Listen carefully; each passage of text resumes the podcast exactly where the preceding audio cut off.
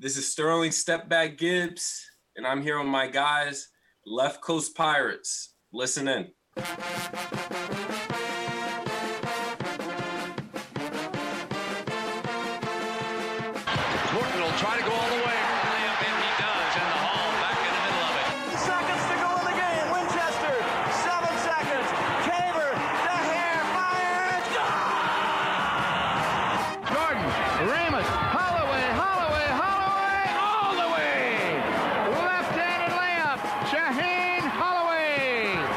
Seconds to go down by two. Here's Whitehead, guarded by Ochefu, gets the step into the lane, goes to the bucket, layup, rolls around and in, and a foul!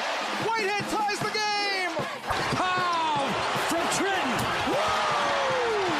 What Trenton makes, the world takes. Coming to you just west of the Ward Place Gate from San Diego, California. He is Mike Dizzy Desiri, class of 2001. I am Tommy Chilkaharsky, class of 1997. And we are Left Coast Pirates. How you doing today, Mikey? Hanging in there, Tommy. Coronavirus Summer Series interview number three on tap. I'm ready to go. I got the coffee in hand. Let, let's do this. Mikey, am I the only one feeling great about this? I mean, I'm having time to spend with the family. We're outside shooting hoops. We're playing more bump games than uh, than any man should ever play. I don't know. I'm having a good time here. It's, it's just different. I, I think we're all adjust in our own special way and we find a way to adapt. This obviously is a nice little break in the action and allows us to kind of have some fun and kind of take our minds off the bigger picture. So I'm with you. I, I'm, enjoying it to the best of my ability, specifically these interviews that we get to do. But I, I know this one's going to be a little more special for you. I remember Mark Bryant being a you know a big landmark because you grew up watching Mark play.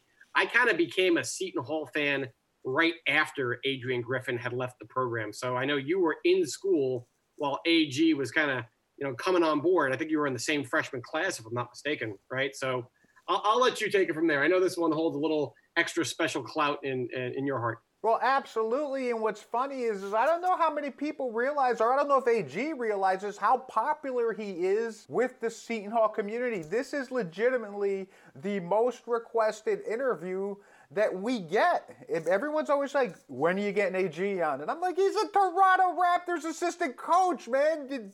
He's not going to just drop out of the sky. But we got him. He's an important figure in the NBA. He's an important figure that still resonates back to the name of Seton Hall basketball. And there's just not a lot of connection back to the past. We we keep on talking about that as you know one of the shortcomings of, of Seton Hall and kind of glorifying and, and going down memory lane with these players. That's why we enjoy doing these interviews. So the younger generation still gets to see his name and associate with Seton Hall. So so it makes sense, right? It, it, it, he resonates still. So it is kind of cool that we got to have him on, and I'm, I'm glad he gave us a few minutes out of his day. He was a star for the Wichita East High School Blue Aces and won a state title in his senior season. Went on to star for the Pirates in the mid 90s, getting third team All Big East honors in his junior season and second team in his next, along with winning the Haggerty Award for the metropolitan area's top player in 1996. Played nine NBA seasons with teams like the Boston Celtics.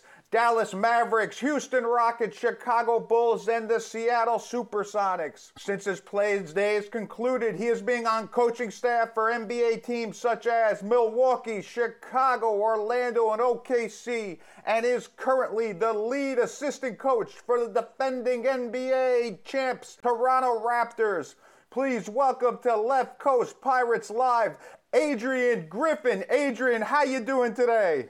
I'm doing great, man. Thanks for having me on. You love Tom promo there. He gets all hyped up.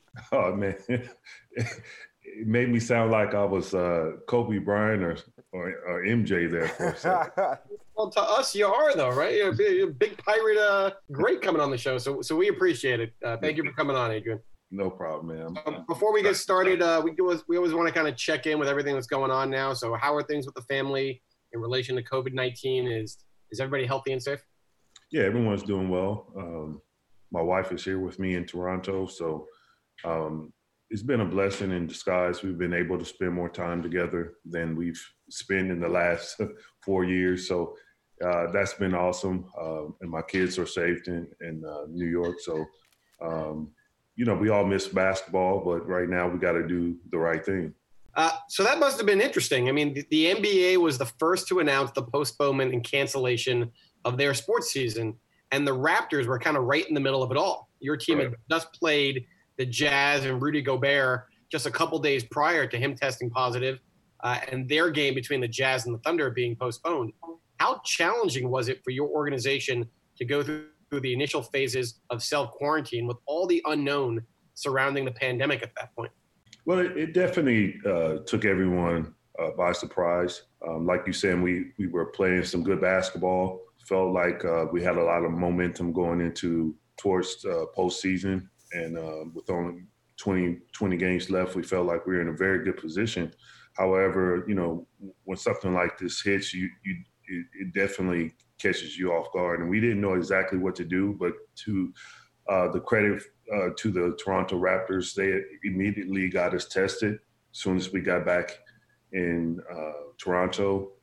Um, I, it was probably around 12 o'clock at night, and we got an email and a phone call and said we needed to go immediately to the hospital, and they set up uh, the whole facility for us. So a lot of uh, respect and gratitude to, for the organization for handling like that.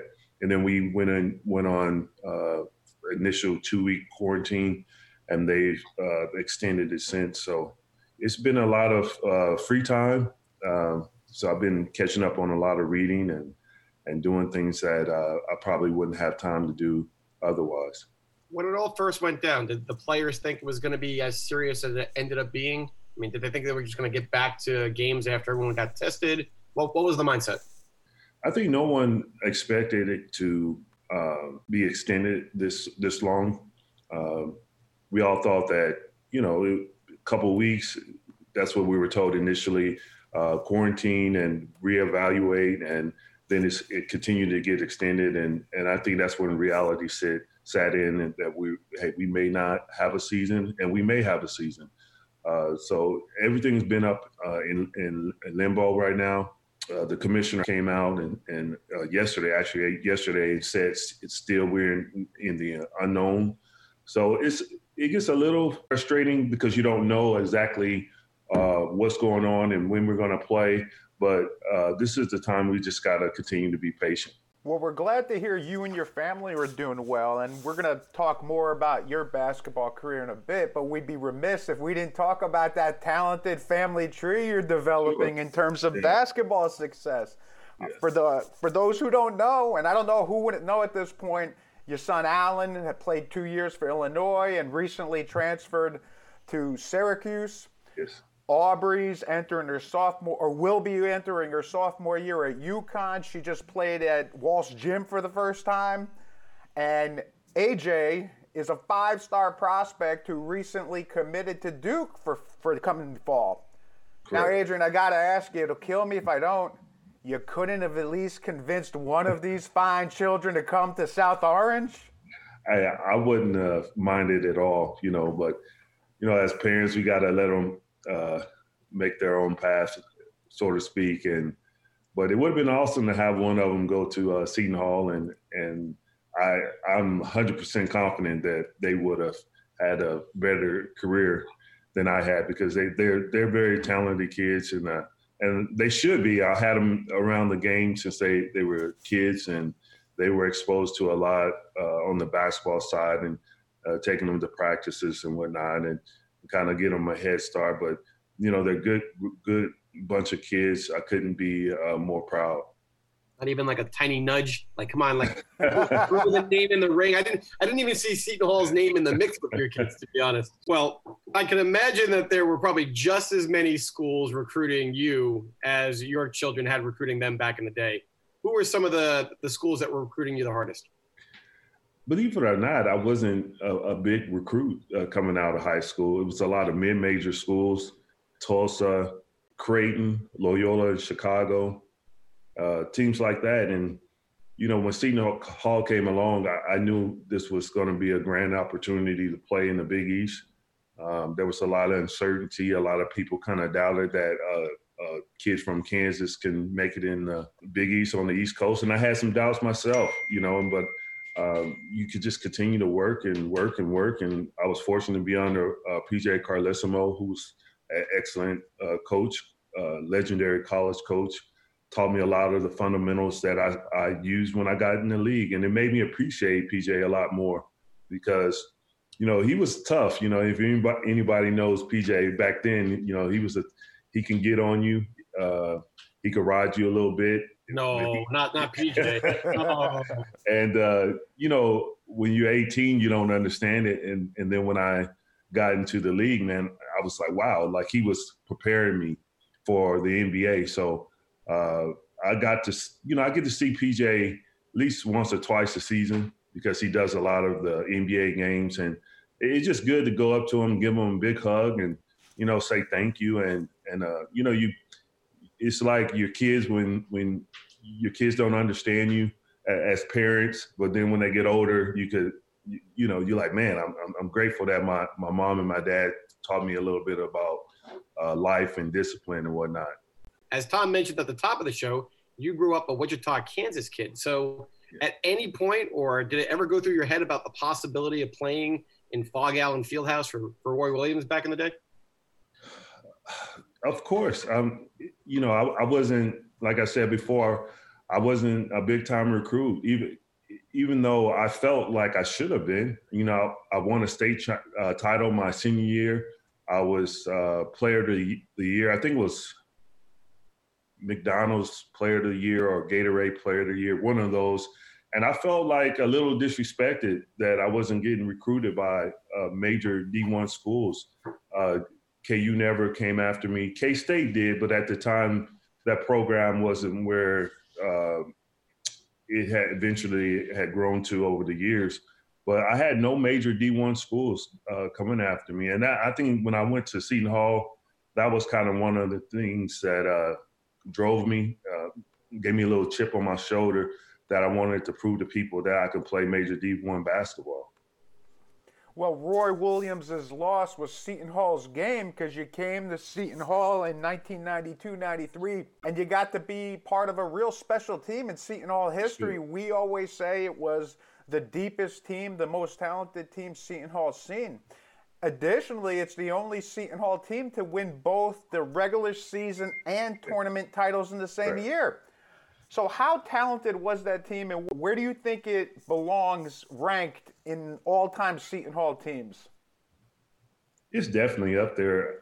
I would say the 89 uh, team that went to the finals is number one. Uh, and I would say the, the Big East team uh, that year with all that talent on there was it, it had to be uh, number two in, in, my eyes. You know, Terry Dehere was phenomenal scorer. Uh, we had Luther Wright, who was a man child. Uh, we, you know, it was like Incredible Hulk. You know, it was just unbelievable. And uh, you know, we had Danny Hurley, Arturas Karnisovas, uh, John Leahy. We just had unbelievable talent. Uh, Bryan uh, Caver was on that team, and uh, unfortunately, you know, in the NCAA's, it's you're one and done if you lose, and, and uh, unfortunately, we lost. Uh, but I, I, always felt that team was a Final Four team, and we didn't uh, live up to expectations uh, that year in my eyes. Now, we've talked to a couple of your teammates from that season. We talked to Jerry Walker, and he basically said Mark Bell, and we're talking about the Western Kentucky game now in particular, but he said Mark Bell killed you guys that game. We also had Arturas on the show, and he said he just felt like it wasn't the Pirates' day. Just like you said, anything can happen in the tournament. What do you think went wrong that day? Well, one, you got to give them credit. You know, they were well prepared and they they outplayed us. Um, but you don't have to play well for all, the entire game. You just you got to find a way to win, and we just didn't. Uh, I think with that talent that we had, uh, we still had opportunities to make make moves during the game and we just couldn't come up with the plays. And, it, it really comes down, you know, being a coach myself, it just it really comes down to who can make more plays, you know. And they were able to uh, keep us at bay, and we could never really get in the rhythm that game. And uh, you got to give them credit. And we we didn't have our A game or or B game. I just felt like we did we it was very uncharacteristic of how we've played um, that that entire season. And uh, you know, you don't get those opportunities back. It's it's, it's a shame. It's it's kind of one of the uh, 2006 uh, we lost in the finals. And when I was with the Mavericks, we lost to Miami. And I would say uh, Seton Hall losing to Western Kentucky. Those two uh, losses haunt me, you know. And even though I was a freshman on that team, I did realize the impact, uh, the magnitude of that game, and, and the opportunities that I never got that opportunity again to uh, to go that far. It haunts us fans as well, Adrian. That was my freshman year. I had come up growing up in the area watching all that success, and I'm thinking to myself, this is just a start. We're rolling. Right. But being a fan, I'm going to say, I think the refs had a little bit of a tight whistle that game. I think you, Jerry Walker, and Arturas all fouled out that game, if I wasn't mistaken. They just didn't let the Big East boys play. Well, you know, you got to adjust uh, to the refs. That, that's part of it. And um, hopefully, you know, you know, I haven't really revisited that game. It's kind of painful for me. Uh, same with the 06 game. You, you kind of put out out of sight, out of mind, so to speak.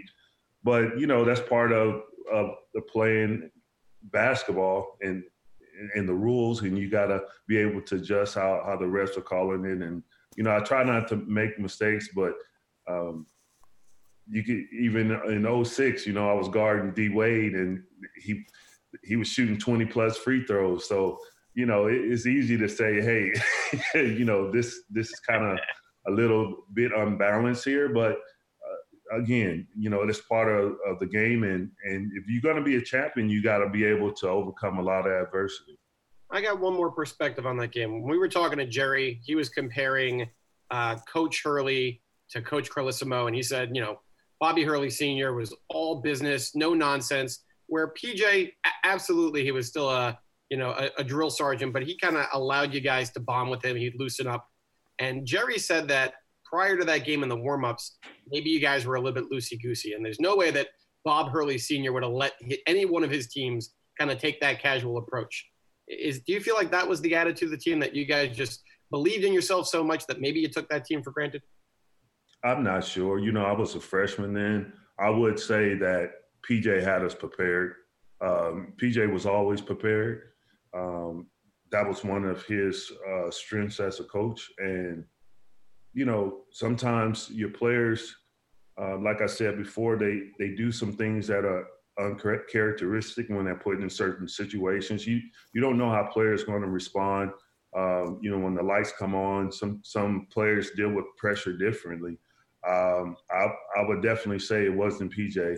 Um, he was he was a phenomenal coach, and uh, sometimes it's up to the players to to carry over what you've been training for. You know, uh, when those lights comes on, it's not about the coaches anymore. It's about how can the players go out there and execute at a high level and, and perform and, and play together. And we just didn't do that. You know, you can't point the fingers at the refs or the coaching um, it was our responsibility to go out there and get the job done, and, and we just came came up short that game.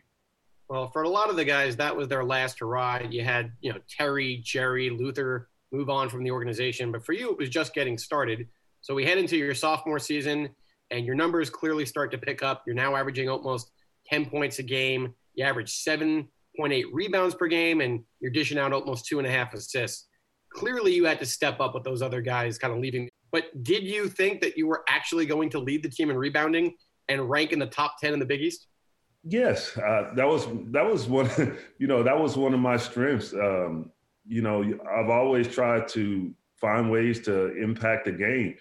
That's how I played nine years in the NBA. I averaged four uh, points a game in the NBA, and one thing I always try to teach to to my younger players and, and my kids is that there's so many ways that you can impact the game without scoring. And coaches, any good coach will tell you that they'll find a way. If you impact winning, you will play because coaches want to win. I, it, it, it gives me a chuckle when I listen to players to say that coach doesn't like them. No, I, and my response is that no, the coach just hate losing. You know, if you can help that that coach win, you're going to play. I mean, what coach is not going to want guys on the floor that could help him get more W's, help him get more money, a longer contract? It just doesn't make sense. So, you know, I learned at a young age is to get out there and hustle and and and effort plays and do the things that a lot of players didn't want to do, and it just has always been so good to me. It served it's always served me well. The the glue guy, right? I mean, everybody, who, the guy who does the dirty the dirty work, the little things. I mean, we had Marcus Toney-El on the podcast last summer as mm-hmm. well, and people kind of criticized Marcus because his offensive numbers never really kind of took off as he played four years with Seton Hall, but Marcus always did the little things, and I appreciated that as part of his game. And I know that your numbers obviously became superstar level at Seton Hall, but you're right. That's kind of how I, you know, respected your NBA game is you just did what it took to stay on the court and help the team win. You know, in in this, when I was in the seventh grade, I had a teammate. His name was Dwayne Flowers, and he was in the eighth grade. And uh, his nickname was Mr. Smooth. And uh, he was even in at as an eighth grade, he was so athletic. And he was. He was just smooth with the ball and he could score and he could do all those things at an early age. And then the reporter gave me the nickname of the garbage man. And that's, you know, at the, the seven, in seventh grade, I was like, the garbage man. I was like, I'm not garbage. You know, I didn't understand that. And I later uh, realized that he was saying that I'm always around the basket. You know, I'm always getting those loose balls and I'm always getting those putbacks. And I didn't know he was giving me a compliment at, at the time. I thought he was like, you know, almost putting me down.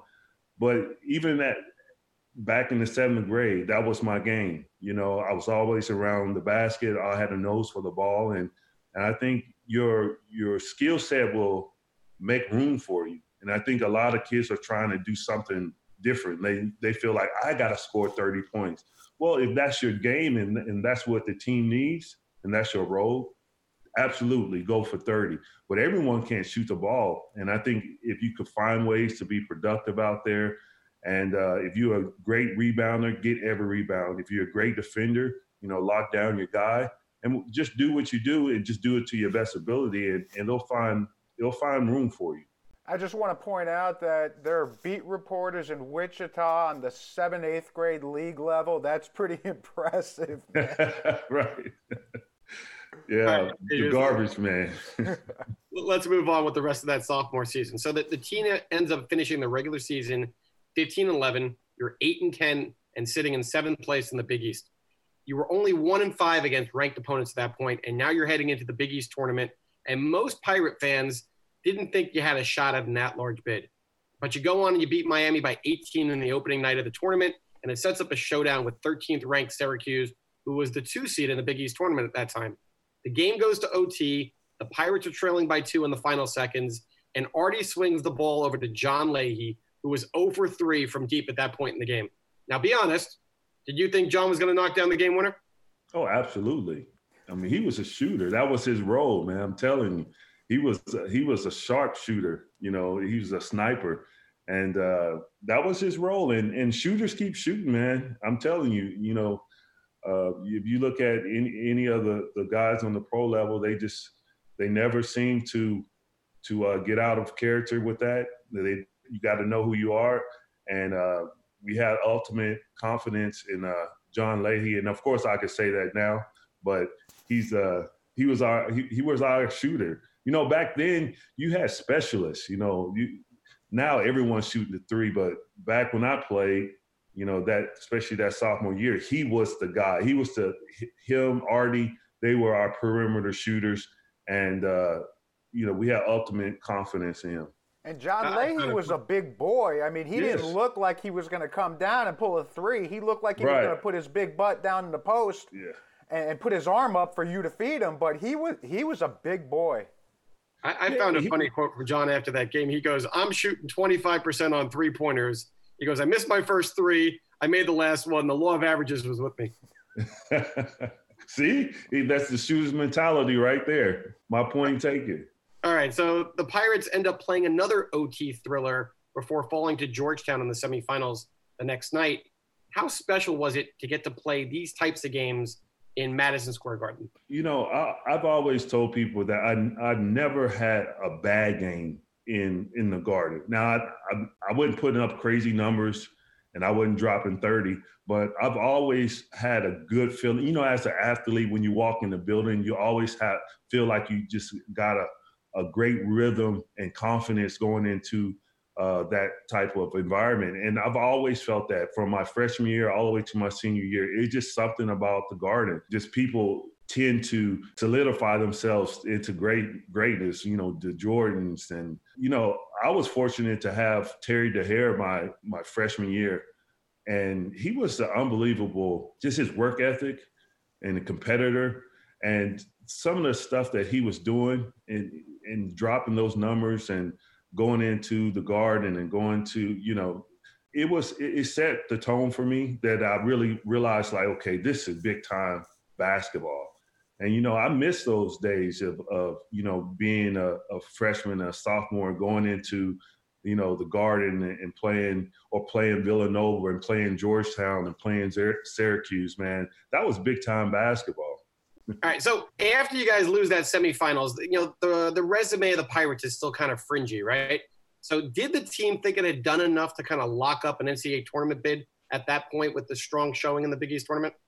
we were not as confident. Uh, we we felt like we had an opportunity, and it it was you're on the bubble. You know, we were literally on the bubble, but we felt like because we were playing in the uh, NC, I'm sorry, the Big East, and we also felt like having PJ Carlesimo as our coach gave us a lot of credibility that we we were well well coached, we were well prepared, and we can do some damage in the NCAA tournament. And so I remember sitting in, in the locker room and we were so excited when they they called Seton Hall's name, and it's just the stuff that's made for TV. You know, we were like one of those teams that you see all the time that are sitting in the locker room, and and you get the bid and the nod, and and you just cheering and so happy. So that that was one of my fondest. I think you know my freshman year, I was more like a spectator. You know, because you just you know you're only getting five, seven, ten minutes a game uh, you don't really feel like you're impacting a lot of what's going on. But my sophomore year, I felt like I have a little more skin in the game. So that was very rewarding to see all our hard work and and be able to get that bid. Well, you get the bid, you make the tournament, and you go on to lose to a really talented Michigan State team. They had Eric mm-hmm. Snow, Shawn Respert. You lose in the first round as a 10 seed, but you know, this was the fourth season in a row. Seton Hall had made a tournament. We're all happy. We're going to keep it rolling. And then the bombshell hits. Three months later, PJ decides to announce he's leaving South Orange. He's mm-hmm. going to Portland for the Trailblazers. I mean, the money was great. It was rumored to be a deal about a million and a half dollars a year. But did anyone around the program have a feeling PJ was going to leave, or was it a surprise to everybody? I mean, he was been there 12 years. He had really good success. It seems like it was mm-hmm. still building. What happened? For me, it was a total surprise. Uh, after the season was over, and after the uh, sophomore year, I went back to Kansas for the summer. Like most kids, you go back to your hometown and I was watching ESPN, and it came across that PJ was uh, leaving, and maybe 30 seconds right after that, PJ called me and said that he was gonna uh, take a take a job in the pros, and the the most uh, the funniest thing is is that so my first two years, like I have to give you a little bit of background. So in high school, my high school coach never yelled. He never raised his voice. He never cursed. My dad was a minister. He never yelled. He never cursed. So I had I never had anyone get on me like that. So my first two years, it was tough for me. You know, mentally just learning how to play under those circumstances. So when I went home to Kansas that summer, I, I said, you know what? My junior year, I'm gonna toughen up and I'm gonna be mentally prepared for PJ. And I spent all summer like getting myself mentally prepared for him. And then he calls me and say, "Hey, you know, I'm leaving." So you I was like, "Well, it. that's it. I'm blaming you." we had Mark Bryant on last year, and he said that most of the time he heard What the blankety blank double O? Right. What the blankety blank? Yeah. Well, mine was F and A G. That's you know, every time I did something, F and A G. I thought my name was F and A G for like two years. You know, Oh, that's funny. Times have changed. Huh? Can't, can't do that anymore, right? I don't think you can do that now. You know, you know, All right, so well, so how difficult of a transition was it heading into your junior season as a leader of this team, but also you need to adapt to a new personality and a new coach in George Blaney. Well, it was totally different. It, honestly, it was night and day. You know, uh, uh, Coach Blaney was awesome, uh, yet he was very reserved. Uh, never, never yelled, never raised his voice, never cursed. It, it was like my high school coach all, all over again. I guess God knew what I needed, and uh, but you know, it's you miss that discipline. To be honest with you, when when you with a coach like uh, PJ and he demands a, a certain standard. And I'm not saying that Coach uh, Blaney uh, did not it, and that, that's far. I love Coach Blaney; he was awesome. Um, but you know, when a lot of times, like I, I coached with Tom Thibodeau, and he was tough, but when he left the Bulls, you know, when I was talking to some of the former Bulls players, they were like, "Man, we we miss that structure. You know, you miss it. You know, you you miss uh, being held at a high standard." And I think that's how I felt with, with when PJ left uh, later on, especially my senior year. You you like, hey, this is this is for real now. Like this is your last shot, and uh, you want the other players in the locker room to have that type of uh, urgency and discipline. And um, it wasn't quite the same, to be honest with you. Like we we lost some of our edge, um, some of our, our our discipline, and and and again, that was more on the players than than anything. But you know, you you I really um, missed as, as far as PJ. I, I I'm I didn't like it at the time, but I missed it. If, if that makes sense. You don't know what you have until you don't have it anymore, right? Correct. All right, but your game still blossomed, right? So your junior season, now you're up to almost 15 points a game. The rebounding doesn't slack off. You earn third team All Big East, and back then that's a big deal because of mm-hmm. all the teams that are in the conference. The team doesn't have the the same kind of success. 16 and 14, 7 and 11 overall in the Big East, but you do earn a chance to play in the NIT. And like all Seton Hall teams, you guys bow out in the first round at Right. Canisius. Canisius, Yeah. Adrian. Well, what's with it? Why can't Seton Hall and the NIT have any success? No, I was very. I- I think that was probably the one time that, as a player, I was very upset and frustrated um, because I took that so serious. You know, some players get in there and they say, "Hey, it's just the NIT," and they just want to lose and go home. And I felt like, "Hey, we're going to play in this tournament. Let's go out and win it." You know, you you have to have some pride and you know and some respect for the game if you're going to play the game, go out there and, and give it all your best. And uh, I, I remember I was very upset at my team, uh, upset at myself, and it, to me that was one of it was the toughest loss in in my career. I felt because it was a it was opportunity for us to still salvage salvage that that season, and then as a junior, um, you know, like your window is closing. I, I knew I had one more year left, and I wanted to make good of, of all the opportunities. And I, I just remember it's always left a sour taste in, in my mouth. And some of those, you know, when you lose, um, you get you see these guys all the time. You know, like in in the NBA circle, and uh, like uh, Shawn Respert with Michigan State, like he was he was coaching in the league. He's coaching in the league, and I see him all the time. And you know, he's always holding that over me, and we joke about it. And uh, you you know, you don't realize that when you're a kid, like this stuff is, you know, I know it's basketball and it's not life, but I mean, it it follows you, you know, your your entire career, your in in your adulthood. So, you know, you got to make good on on those opportunities when they present themselves. Well, I I think you did because you go into your senior season and you just took your game to another level. Now you're averaging almost 20 points a game, 19 and a half. Your rebounds are up over eight a game. You're now dishing out three assists. You averaged 35 minutes a game that senior season. Mm-hmm. You're ranked second team All Big East this time around. And you were up there, though, across the board in the Big East. seventh in scoring, seventh in rebounding, third in steals per game, and you go on to win the Haggerty Award for the best metropolitan player in the Jersey, New York area. The team doesn't have as much success on the court. They finished 12 and 16, but that was a loaded Big East, right? Nova, Georgetown, mm-hmm. UConn, all ranked in the top 10 at some point in that season. And John Wallace leads Syracuse to go on to lose in the national finals. I mean, that was a, there's no shame in not having a great regular season against that kind of talent.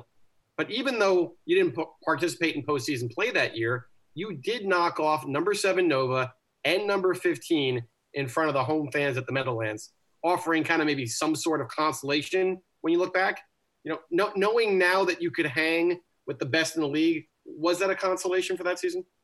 Uh, yes and no. It definitely felt good. You know, I've always uh, have taken a challenge. You know, um, that year was unbelievable, man. You had Allen Iverson, Ray Allen, Kerry Kittles. You know, see, uh, Syracuse had all you know those John Wallace and uh, Sims, and they they were a really good team, and we ended up beating them at home.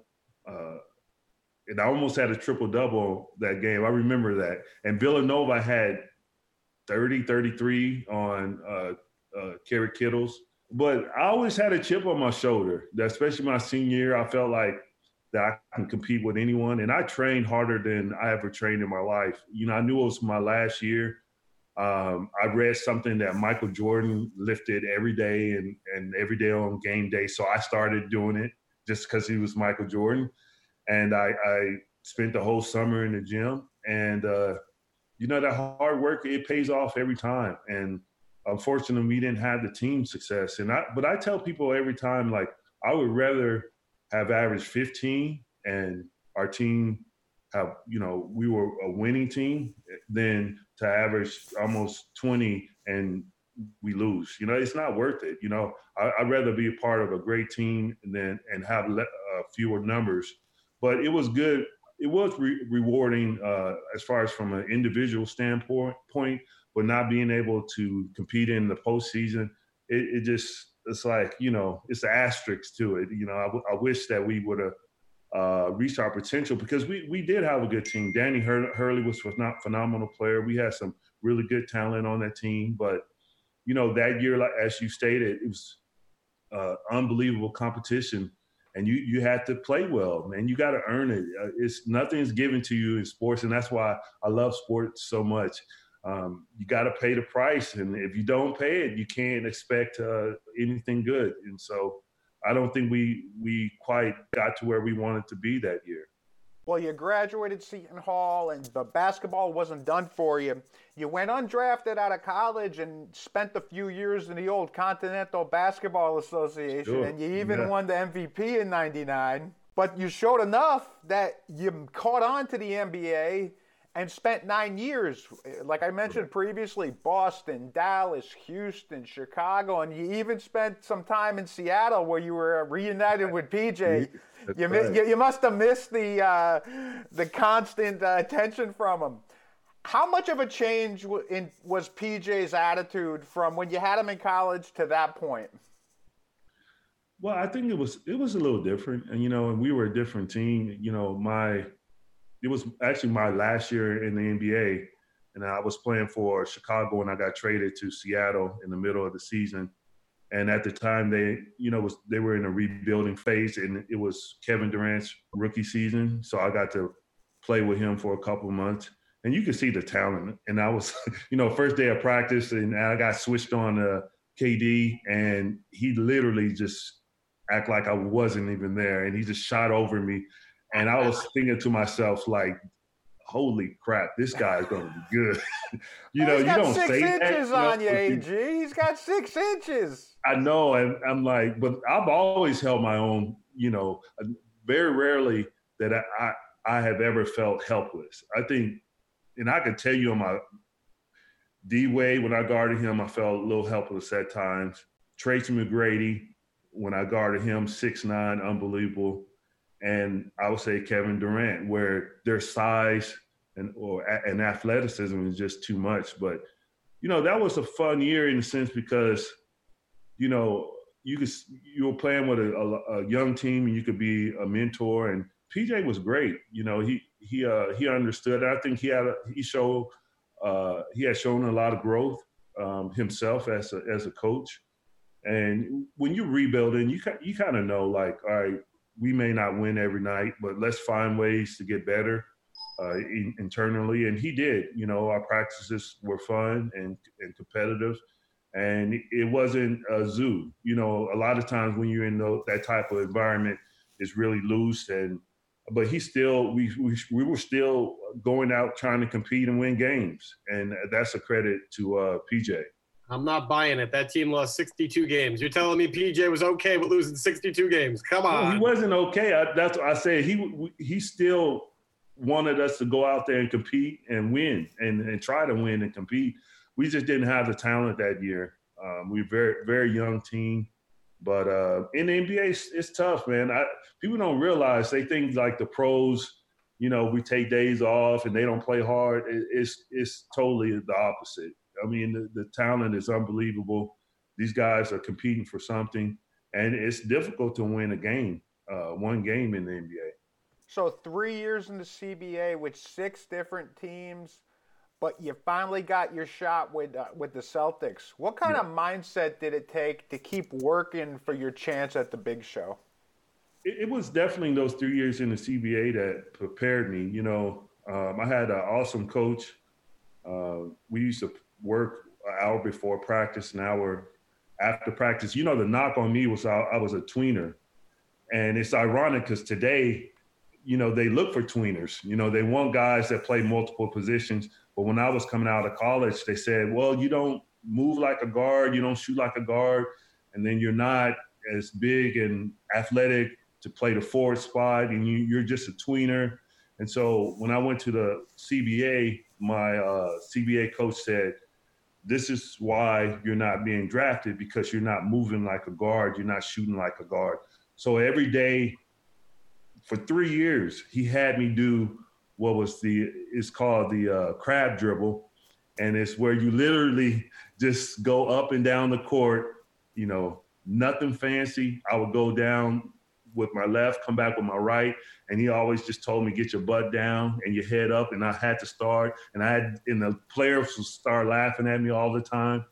But the funny thing is, I, it started to impact my game, and I, I really started to move like a guard, and I, you know, it, it was unbelievable. But anyway, um, that coach, one of the assistant coaches with the CBA team, used to drive up to Boston and watch the Celtics, and he would always meet with uh, Rick Pitino. And the assistant coach name was Gerald Oliver, and and Rick Pitino got tired of him driving up there all the time, begging him, "Say you got to watch this kid Griffin. He's not he's not fancy, he's not flashy, but you know he, he can play and he's he's a great kid and so Rick Pitino was like, fine, just bring him to uh, summer league camp. And prior to that, I've never been, I never made the summer league team. You know, I was MVP of the CBA. Uh, our team won the championship, and I still couldn't even make a, a summer league roster. So, long story short, I, I went up to Boston, made the summer league team. We went out to um, Long Beach, California, to play in in their summer league uh, against all the other teams, and we went eight and zero. Oh. And I noticed toward during that week that Rick Pitino was coaching me from the from the stands. He was just sitting up in the stands and he would say, "Hey, Griffin, shoot it." And I was like, "Okay, shoot." you know, you like take them, and I was like, "Okay, coach." And I was like, I, I didn't know any better. I was just doing whatever he told me to do. And then we flew back to uh, to Boston, and Boston held the Celtics held their own summer league against the East Coast team. You know, Jeanette's, uh, Sixers, and uh, I think Washington was in that that group as well. And we played seven games there, and we didn't lose one. I didn't lose one game. We we went eight and zero, oh, and then we went to Boston, went seven and zero. Oh.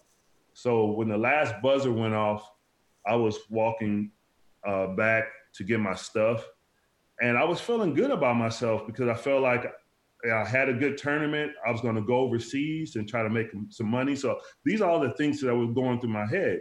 And so as I'm walking off the floor, I hear someone call my name, and it's the general manager uh, of the Celtics, Chris Wallace. He said, "Hey Griffin, come over here." And so he's on the phone. He said, Hey, I got your agent on the phone.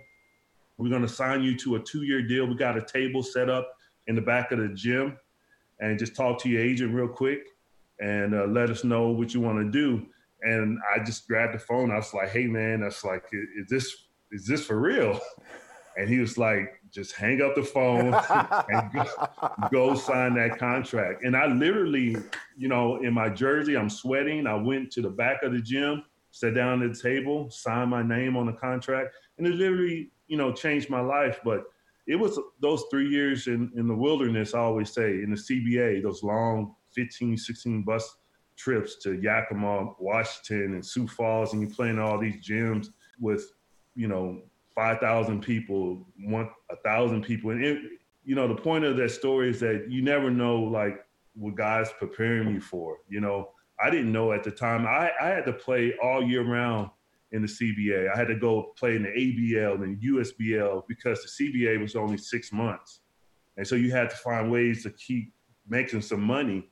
And uh, I had to play in a, a lower level and then a lower level, you know, and but when I went to that summer league tournament, I was in such great physical shape and mental shape that I was able to bring my A game, and that made the difference. And they they signed me right there, and you know the rest is history. I find it funny that you talk about the versatility of the player that they're looking for nowadays, and that versatility is all about yeah. three and D. And here is Rick Pitino, probably like the, the pioneer of three and D, telling you to shoot it from the stands no offense, AG, I don't think you were a three kind of guy. You're definitely a right. kind of guy. Yeah, I, I, mean, I I didn't shoot jumpers. I mean, I didn't shoot threes, I should say, and players would be three feet off me, and I wouldn't shoot the ball, and he was like, "Shoot it!" and you know, it, it was funny, man, that uh, the way the game has changed now. I don't know if I I could have I could play in today's game unless I, you know, I uh, evolved my game a lot more to the three point line. But back then, you know, it was all physical. It was two two centers. You know, you had the twin towers. You had three out, two in. Now it's five out, maybe four out, one in at most. But everyone plays on the perimeter to try to, you know, everything is pace and space. And but I, I think I still would have found ways to compete and get on the glass and defend and and do my job. But you know, the three point line is has really impacted the uh, NBA game. You finally make the pros, but it seems like you had your most success playing for Dallas. Like you mentioned, you went to the finals uh, against the Heat. We won't talk about the whistles there. But your most success was under Don Nelson and then another stint under Avery Johnson with Nelson in management. Why do you think you were so successful in Dallas? I mean, that's easy. Dirk Nowitzki, uh, Steve Nash, my first couple years with Dallas, I mean, all the attention goes to those guys, and all you got to do is just stand underneath the rim, and they'll they'll find you. They're going to get you the basketball, and that's the truth. You know, I, I remember my first couple years with Dallas, and we we should have won the championship that year, but Dirk Nowitzki get, gets hurt in uh, I believe it was game five. He got hurt game four in the Western Conference Finals against San Antonio and uh, he had to sit out game uh, six and seven. And so we end up losing. And, and, Steve Kerr came in the game and hit a couple big threes and, and lifted San Antonio. You, you see the bitterness just still in my voice there. um, but I remember, you know, being on that baseline and I'm praying, like, please do not pass this ball to me. You know, it's, it's Dirk Nowitzki. He passes up a shot. He throws it to Steve Nash. Steve Nash passes up a shot, and then they throw it to Michael Finley. He passes up the shot, and so they throw it to me. Like you can imagine the pressure. It's like I gotta make this jumper, you know. And I remember I would just get out there and just shoot hundreds of baseline jumpers because that was my shot right there on the baseline. And you know, just playing with with those guys, it really raises your game, man. You you you got to be able to carry some weight. You just can't be you know, um, especially when you get to the finals, you you got to be able to, to, to, contribute on the offensive end. And I've always been strong on the defensive end, but over the years, I had to to at least keep teams honest uh, to a, to to some extent. And it wasn't always easy, but you know, I, I just remember always working so hard to just make myself just relevant on the offensive end because I never wanted to be the weak link, you know, and that's that's what teams do, especially getting in the finals. You know, teams start playing. You know, I remember the when we, 06 with the Dallas Mavericks and we were playing Miami, they start putting Shaq on me, you know, and stuff like that, and you know, and that that comes with the territory, and and I should have. Uh, you know, I always put that on myself. You know, I should have worked harder. I should have been in the gym more. And I was always a hard worker. It just you know the the three point shooting just wasn't. I just didn't have the the confidence at the time. But uh, I had a lot of fond memories in, in Dallas. Man, we we we did a lot of winning there. So I want to talk more about that second time in Dallas. But before we go there, Michael Finley passed up a jump shot. well, they, they they would triple team those guys and double team and leave me open. So that's the only reason why they would pass. yeah, Robert All right, already so- made a career out of that, so don't feel bad. Right. All right, so you returned to Dallas for the second time around, and, and as, as you mentioned numerous times, you had a chance to play in a memorable NBA Finals. But leading up to that, you guys got to play in two Game Sevens where you won on the road. So Yes. San Antonio and against Phoenix, and it is not easy to win a Game Seven on the road in the NBA. The historical numbers state that, and you guys do it in back-to-back series. How hostile were those road environments in those two Game Sevens? it was everything that um, you could imagine it to be. Uh, big time NBA playoff games, man. And you know, you know what the Phoenix game? They had Steve Nash, Shawn Marion, The Matrix, Stoudemire, uh, Boris Diaw. I mean, they they had a legitimate team. That team could have won the the NBA uh, championship. And I remember that that series, that San Antonio series, again, they because they were playing off me. Avery didn't play me that series, so I didn't get to play in that San Antonio series much. I played in the first round against Memphis. I actually started in the first round. Then the second series against San Antonio, he just benched me from game one. And so when we went into the, the Phoenix game, he kind of kept me on the bench for first couple of games. And then Phoenix kept rolling and they were getting momentum. And so he inserted me into that game six game. Uh, and we were down big time at halftime.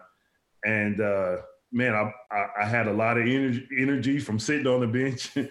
and I went out and man had the game of my life as far as just contributing and making plays. Man, it was awesome to win that game and and, and feel like you were a big part of it and celebrating going to the finals and having the, the champagne and the hats and the t-shirts.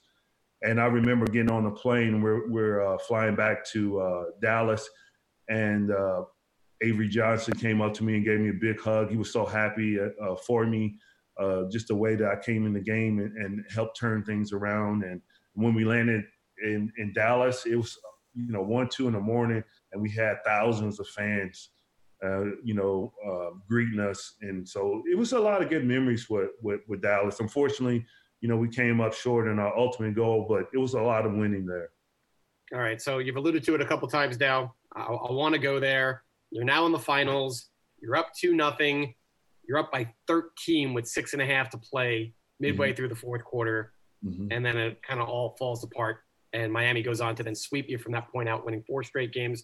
It's not like they blew you out. I mean, you had a really you had a whole couple competitive games. There was even an overtime game, if I'm not mistaken, in, in game five.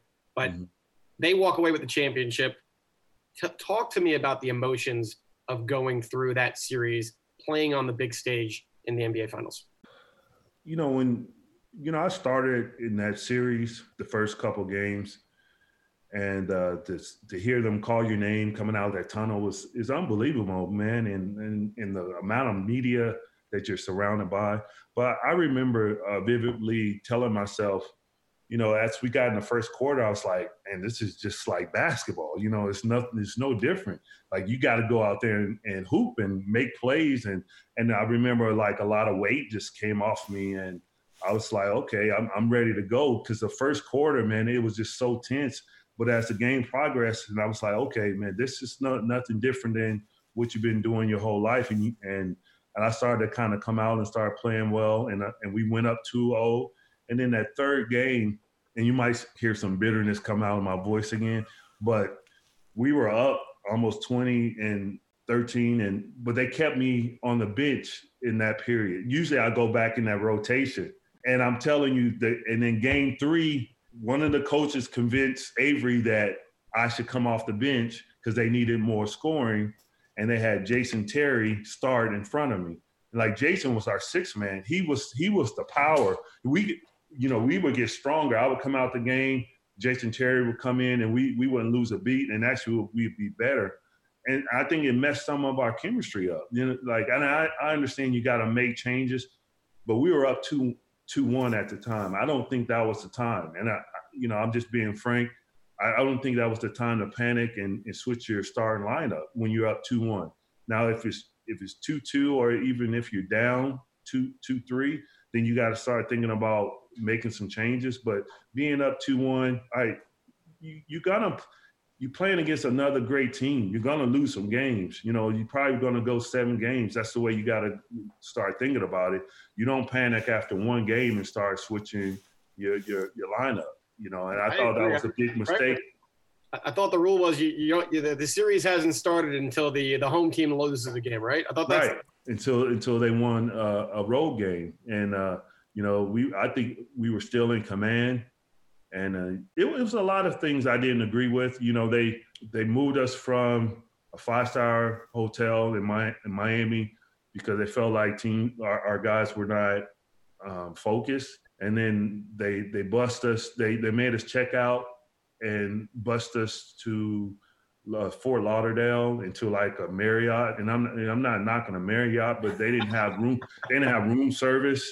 You know, we had we he made us have roommates, so we had to to double up uh, on roommate. Where, you know we're in the middle of the NBA finals, and it was just so disruptive. You know, I felt like it was to me it was just poor leadership. It was, you know, you get to that that that point in in the uh, NBA finals, you, I'm like, hey, if those guys go out, go out if, and come back and kick some butt. You know, there's nothing that can stop us. You know, that's that's I felt we were invincible, and I think you just got to take. Sometimes these, guys are young, and sometimes they're going to go out and party. And uh, but I don't think anyone was going out and partying to the extent that was jeopardizing our our position. But hey, even if you go out and party, to come back in in the next day and just, just be ready to win this championship. You know, and I, it was just so many things that went wrong for us, and I think it was more self-destructive than anything. So again, you probably hear a little bitterness coming out, you know, because you don't get those those years back. And I, I'm supposed to have two rings, man.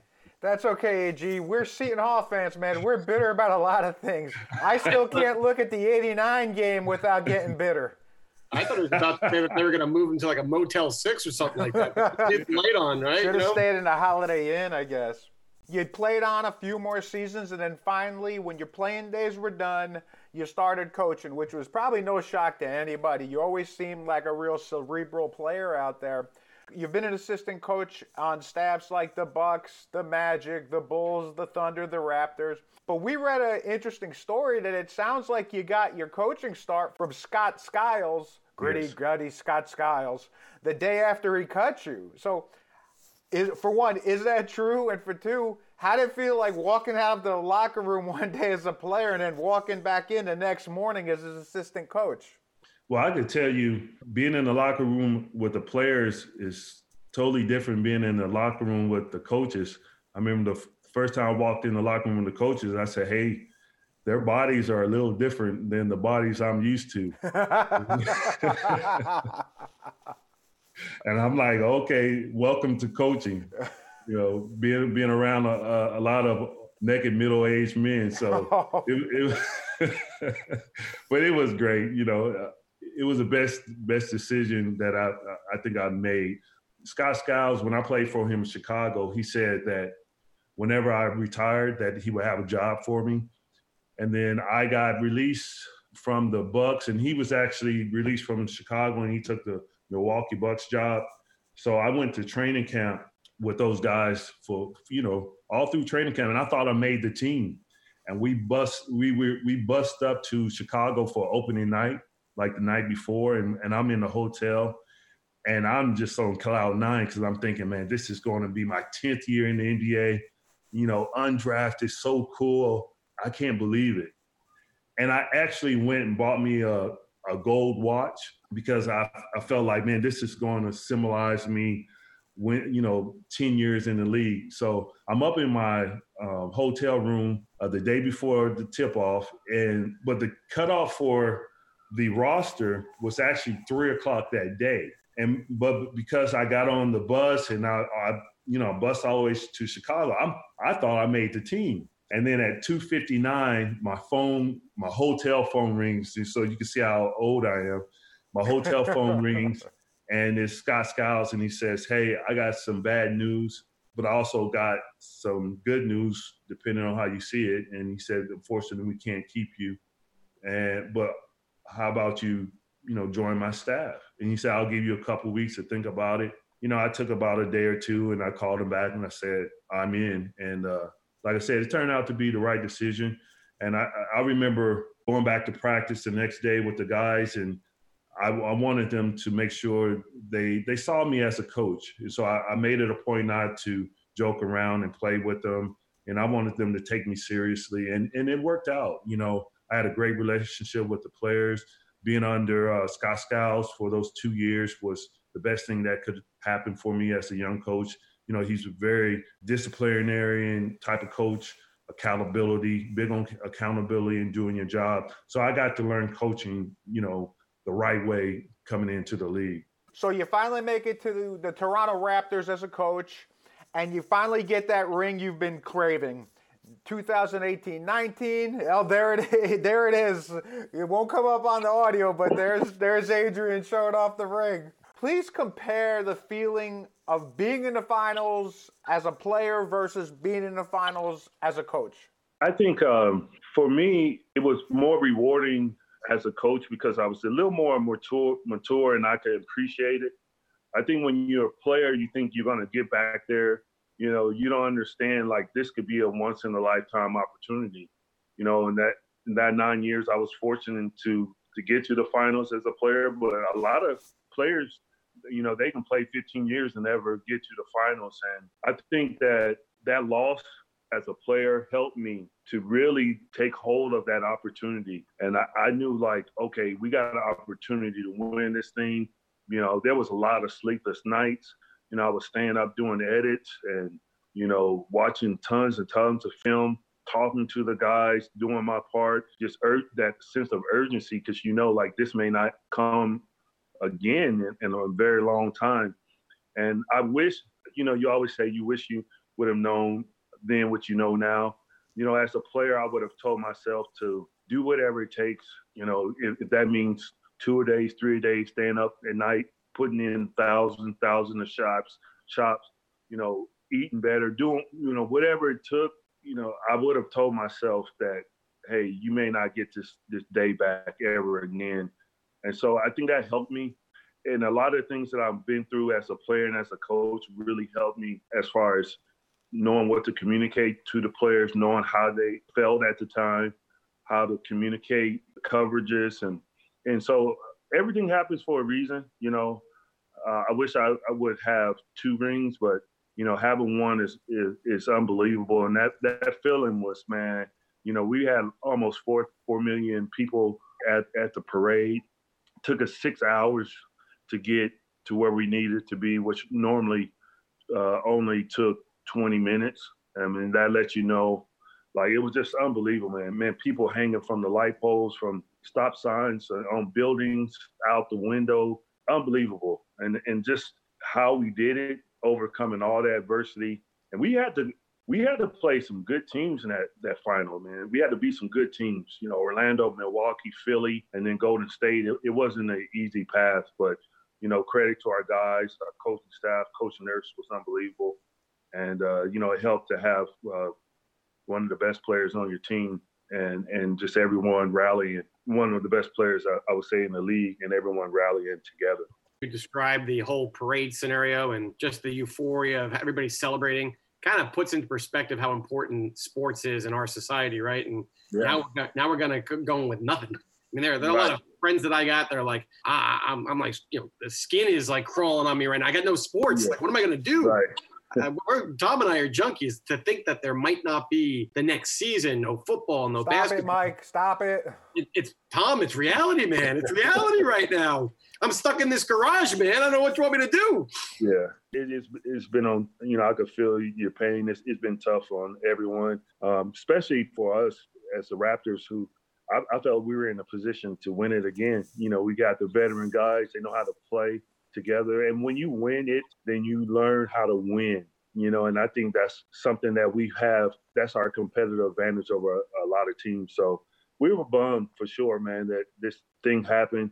But we also understand. We know it's the right thing to do right now. It's just to lay low. So it's it's, it's an unfortunate missed opportunity not being able to finish the Right. season. But speaking of opportunities, you have had all these opportunities in your coaching career. So it sounds like you've been blessed and appreciate that opportunity in, in your life. I want to rewind the clock and go 10 years back. There was some rumors that there were serious talks about you potentially coming on and being the head coach at Seton Hall before Kevin Willard ultimately took the job when uh, the program moved on from Bobby Gonzalez. Was was there was there really ever a chance of you taking on the, the head coaching ranks at Seton Hall? I think that was more my ambitions than anything else. Looking back, I don't think I was ready, even though I thought I was ready. You know, Seton Hall is a big time D1 program, and I think I was leading a little, probably more in my heart. And uh, I'm still confident to this today that any I can do any job. Um, but at the, the time, you know, I don't think I was ready. I think I just had so much passion for my my school, and you know, who wouldn't want to represent those uh, their their school? But in saying that, they picked the right guy. Kevin Willard is awesome. I think he's done a phenomenal job with the program. Brings us such pride when you know we turn on the TV and see them competing and winning. Especially their last couple seasons, been so so awesome to be a part of. But you know when you're younger, you know you you feel like you're ready, and I say that even now because I've been on six head coaching uh, interviews with uh, just various ball clubs, and each time I felt like I was ready. You know, but now looking back, I'm like maybe I wasn't, and and I appreciate my uh, sister-in-law always says that prepar- preparation time is never wasted wasted time. So, you know, all these years have been so beneficial and, and kind of put me in a position that I am now to uh, potentially be a head coach in this league uh, very soon. So speaking of those rumors about being a head coach, I mean, it's rumored that if Chicago were to have a spot open up, you could be a leading candidate. Now, wouldn't it just be wrong if your ex-teammate and new executive vice president of the Chicago Bulls, Arturas Karnisovas, just just just give you the job, right? You know, keep it in the Seton Hall family, and and then why not go ahead and draft Myles Powell, right? I mean, that, that would just be the perfect scenario, no? Well, if that job, that's a big if because you never want to wish anything on anyone. And you know, I'm happy with the Raptors. I, I, I enjoy being with this organization, but you always, you know, want to position yourself to to take that next step, and it could be with, with any organization. And you know, I'm just happy for uh, Arturas. Period. You know, if he if if he did hire me or didn't hire me, I'm I'm, I'm so excited for him. I, he was a you know former teammate for two years. I know what kind of man he is. Uh, I know what kind of character, integrity that he possessed. So I'm just happy for him. And uh, my time will come when it comes. Uh, I'll be ready. But for now, you know, I think this was a huge win for the Seton Hall family to have one of our own in such a prominent position with the Chicago Bulls. You know, that's legendary organization there. And and being there, playing there, it, you're part of a family. You know, it's it's the Bulls family, it's the Hall's family. So think about it, it's just just a, a lot of le- legacy there with those two organizations. So, in all seriousness, though, Adrian, I mean, how interested are you in just having the opportunity to coach at the NBA level with your own team? As far as just getting my own team and being And a head coach, head coach, yeah. Well, no matter who the Yeah, I organization mean- obviously. right? It, it's it's it's a definitely a goal of mine. It's something I work hard every day, and I feel like I've uh, put myself in a position to do so. I've, I've checked all the boxes. I think I have a wealth of, of experience and working under some phenomenal uh, head coaches um, from Rick Pitino, Don Nelson, Scott Skiles, PJ, I mean, uh, Jeff Van Gundy. So I've learned a lot from these coaches that I've been under. And, and I, am a former player. I, I know what it feels like to not play, to be injured, and come back and try to get minutes. I know what it's like to be buried on the bench. I know what it's like to start. I know what it's like to to win and lose. I feel like I have a lot of experiences that I can bring to the table. And like I said, I'm well balanced from a player's perspective, and I'm well balanced from a coaching perspective. And I feel like uh, the stars are aligning. I, I feel like there's going to be some opportunities for me, and I I feel like I'm ready. Great answer. You're hired. when do I start? so, AG, you know, I, I, I, want this is going to be the kind of the mini fanboy section. You know, I don't know how much you uh, realize how loved and appreciated you are with the Seton Hall following. I got to tell you, you've been the most requested interview for this series that we've had any for anyone. I mean, everyone's always asking when are we getting AG on, but that love isn't just from Seton Hall. You know, Wichita East put you in their high school Hall of Fame in 2009. The following year, Seton Hall put you in its Hall of Fame. What's the first feeling that comes to you when you think about the appreciation and love that these honors bring? Really is, man, I, I, to tell the truth, is is a lot of gratitude and it's a lot of it's it's really humbling and a, a lot of gratitude to my parents. You know, my father's not here. You know, he raised me for the first 25 years of my life, and he was a man of God and he had a lot of uh, just in character. And he was a disciplinarian. And you know you don't understand it when you're a kid but i'm so grateful now. Like all the lessons that he taught me about doing the right thing even though it may be uh, not the right thing for you as far as your own individual benefit but he always taught me to just do the right thing regardless and uh, show up, uh, be a man of your word, work hard, put your head down, don't complain. And uh, that's all the things that I've tried to do because of what he taught me.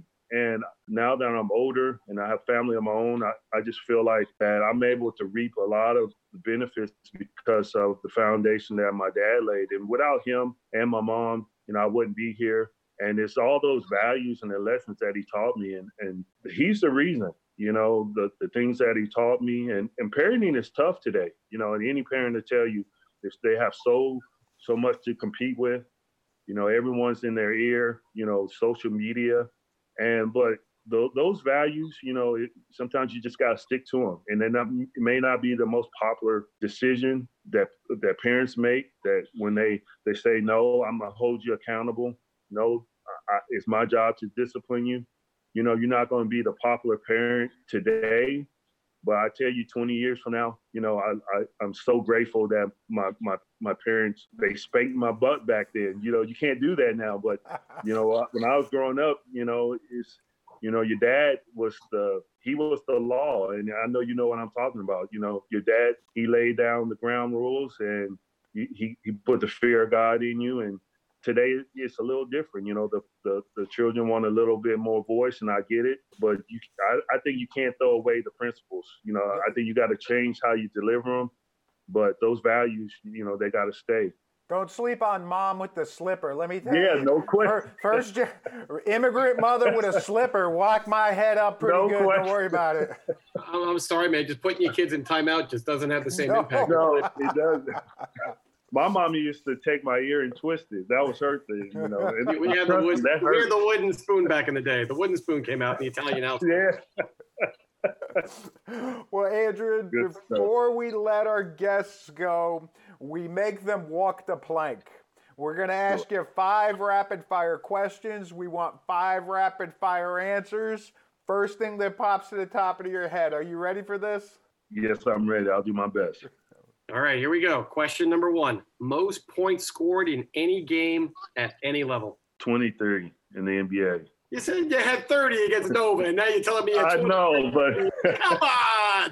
I was thinking about the league. You're right. I, I mean, in the CBA, I, I, was drop. I was dropping major points there. I, I can't remember. Right, the we, only we, reason I I, re, I remember 23 is because it was against the Lakers and it was against Kobe Bryant. So that to me it was worth 50 and he wasn't guarding me. He was guarding me but he wasn't guarding me. And, and, then I started to really like hit all my shots, and I remember Phil Jackson was like, "Kobe, uh, you got to start guarding them now." Let's get back on track here. Quick question number two: uh, Which team was your biggest arch rival? St. John's, Toughest road environment? Syracuse, Toughest opposing player you ever played? D Wade, Best Seton Hall player you've ever seen play? Terry Dehere, Bonus question: Of all your former teammates, Danny Hurley, Ryan Caver, John Leahy, include yourself, who's the best with the clipboard? Danny Hurley. Congratulations, AG. You've walked the plank. I'm sorry, you're just so humble, man. He's, he's, he's calling out this 23 point performance. He's giving Danny all the pride. There's no way Danny would be on this show and say that you're you're the answer to that question. Come on. Well, hey, D- hey, Danny's proved it. You know, I, I still got a lot more proving to do. He's been a head coach, so I got to give him the edge. He's done a phenomenal job. You know, just if you think about the legendary players and that come out of that have came out of uh, Seton Hall, it's been unbelievable. You know, Danny coaching, Arturas doing what he's doing. You know, I'm doing what I'm doing. Mark Bryant. Um, it's it's been fun, so fun to watch. Well, we can't thank you enough for spending some time with us. We really appreciate you and we wish you nothing but the best of luck going forward. Thank you so much. I appreciate you guys, man. It's been so much fun, and we got to do this again. Absolutely. We're going to hold you to that, AG. People keep saying that. We're going to hold you to that. Adrian Griffin, everybody. If you've enjoyed this podcast, please listen to our previous podcast with former Pirate greats Mark Bryant, Khadeen Carrington, Arturas Karnisovas, Jerry Walker, and Shaheen Holloway. For Tommy Chilkaharsky, this is Mike Dizzy Desiri, and you've been listening to Left Coast Pirates.